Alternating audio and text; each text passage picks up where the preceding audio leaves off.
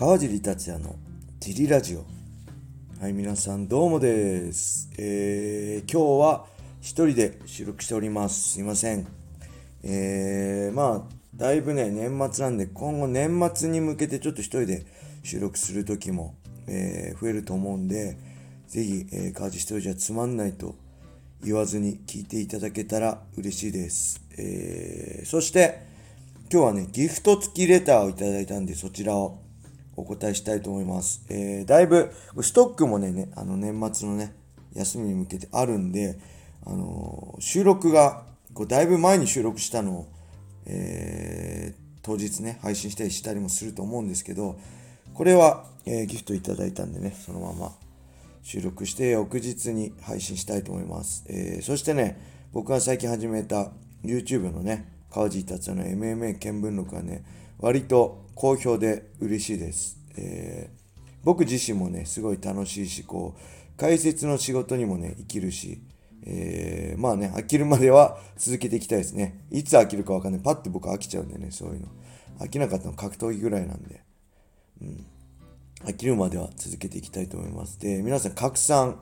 えー、感想付きで SN SNS 等で拡散していただけると嬉しいです。もしい、面白かったためになったと思ったらね、面白くないのに無理やり拡散する必要はないんで、面白かったと思った人は拡散して、コメント付きで、えー、拡散していただけると嬉しいです。えー、これはね、まあ、なんだろう、ファイトボックスフィットネスね、僕やってて、この茨城県つくば市並木ショッピングセンターでね、まあほら、格闘技興味あるね、会員さんにと、雷神だったりね、USC の話したりもするんですけど、なかなかね、ほら、込み入った話、時間がそれずっと話せるわけじゃない、込み入ったね、あの2人のね、細かなストーリーまで伝えることができないかったり、まあ、あとはね、格闘技のことね、こう全然知らなくてね、キックボクシングやとにかくミット打つのは楽しい、トレーニングするしたいっていう人がね、結構多いんですよ。特に女性会員さんね、ホワイトボックスの。まあ、そういうね女性会員さんが初めてこのジムでね格闘技やってみて初めてね地上波とかで来場を見るときにねこう前情報として2人の、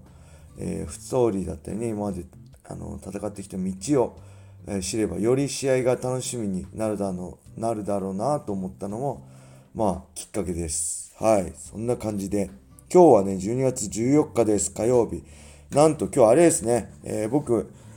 は見れないんですけど、今日はね、井上尚弥選手のボクシングのね、世界タイトルマッチがあります。僕あんまボクシング興味ないんですけども、MMA しかね、興味ないんですけど、この今回、まあ、地上波なし、そして光 TV とアメバ TV でペーパービュー配信、えー、3960円かな。この、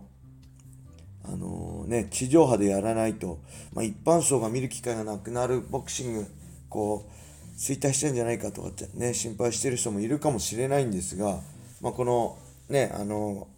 コロナで中止にはなってしまいましたけど、村田亮太選手のね、タイトルマッチ、アマゾンプライムの放送っていうのもありましたけど、まあ、本当こういうね、井上尚弥選手ぐらいね、ボクシングのこう枠をね、超えて、まあ、大きな存在になると、まあ、地上波のね、放送権料だけでは、まあ、興行として成り立たなくなってきてるんじゃないかなって僕個人的には思いますね。このテレビのね、広告費も下がっているだろうし、こう購買層、実際 CM とか広告ってのは購買層じゃない、結構ね、年齢上の方が、えー、見たりするのはね、地上波だと思うんで、そういう、この購買層は、まあ、ネット文化のね、こういうアメバ TV とか、ネットでえー、番組を見るっていうのも増えてると思うんで、うん、まあ無料ではなくね地上波で無料ではなく、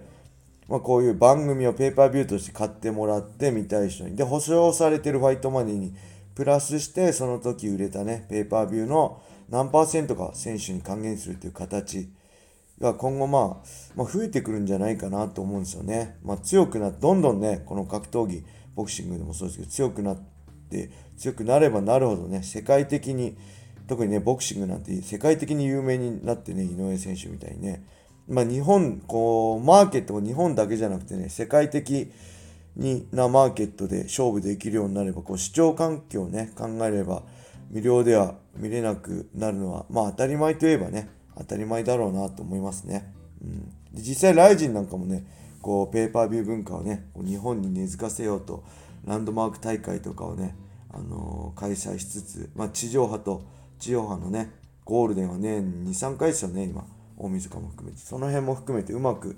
こうねやっていくんだろうなって今後思いますね。で前もねジリラジオで言ったかもしれないけど全大会をペーパービューで買うっていうよりはで見たい大会見たい選手の試合を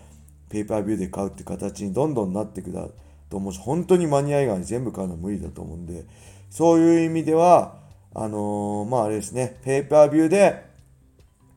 えー、チケットが、まあ、ペーパービューが売れる選手そして地上波でね、あのー、視聴率が取れる選手だって会場で人気がある選手だってねそれぞれその選手の特色を生かしたえー、カード編成になるのかななんて思いますね。はい。それではね、すいません。あの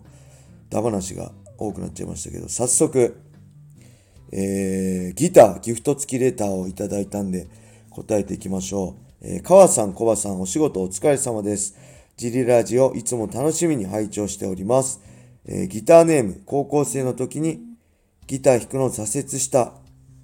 男です。泣く、えー、早速ご質問なんですが、川尻さん、小林さんにとって強いとは何でしょうか、えー、挫折男は肉体的、精神的な、精神的な観念も含めて考えると、強いとは優しさなのではないかと毎回自己結論に至ります。また、強い人は様々な人を魅了したり、教育しているなぁとも感じます。川さん、コバさんにとって強いを教えていただけますと幸いです。ありがとうございます。これ小林さん今日いないんでね、僕一人になっちゃいますけど、強いとはっていうのはね、僕めちゃくちゃ考えましたね。で、これやっぱり強さと強いとはの教科書といえば、井上先生のね、バカボンドに全てが要約されていると思うんで、僕試合前は特に USC でね、海外で戦ってた時は、常に、えー、試合前にバカボンドを全巻読んで、えー、メンタル修行してから試合に挑んでましたね。これね、僕も、このね、あのー、高校生の時にギター弾くの挫折した男さんと一緒で、強いとはね、まあ、優しいなんじゃないかなと思いますね。強さを経て、えー、結局、なんだろう、強い人は優しいって、これ僕も同じ考えです。で、バカボンドにもね、書いてあるんですですけど、まあ、強い人はね、みんな優しいだったりね、まあ、あと、弱さを経ていない。強さはない。強い、強さ、強いっていうのを考えるってことは、弱いんですよね。弱いからこそ強くなりたい。強くなろう。強くなろうとするもの。本当に最初から生まれた時から強い人は、強くなろうと思わないし、強さとはなんて考えないんですよね。ライオンは最初から強いとは何だろう、強くなろうと思ってないで、生まれた時から強いんですよね。で僕ら人間はみんな弱いんですよ。その弱さを経て、えー、強さに、強いとは何だろう、強くなりたいって考えて強くなる。で最初はね、エゴだと思うんです。えー、僕もそうでした。若い20代前半の時は強さが全て、強ければ全てね、あのー、何でもいい。強いやつが偉い。弱いやつはダメだ。ね。全て強くなるために強さが人生の全て格闘技の全てだと思ったんですけどまあいろいろまあ僕の場合はねいろんな挫折を経験してこうねあのゴミ高則にぶっ飛ばされたりエディアルバイスにぶっ飛ばされたりギルバート・メレンデスにぶっ飛ばされたりマサトにぶっ飛ばされたりみんないろんな人ぶっ飛ばされてますね。僕大丈夫なのかな？あのね、そうする中でそれでも強さを目指していく中であ強いだけじゃダメなんだな、うん、あのなんだろう。そして強くなあの強さってどう何なんだろうなって、すごいね考える機会がありました、うん、強く強くなろうとするものですね僕当時の僕は強いってよりは強くなろうとする僕として必死に強さとは考えてましたねで実際まあ強くなるについて僕自身もそうなんですけどこれ精神的に余裕ができてあのー、ね、周り、こう、余裕ができてきますね。その余裕があの人に対する優しさにつながると僕は思ってます。はい。で、そのバカボンドのね、言葉で、まあ、天下無双とは何かっていうね、問いに、えー、言葉です。えー、ただの言葉ってね、武蔵が答えるとこあるんですけど、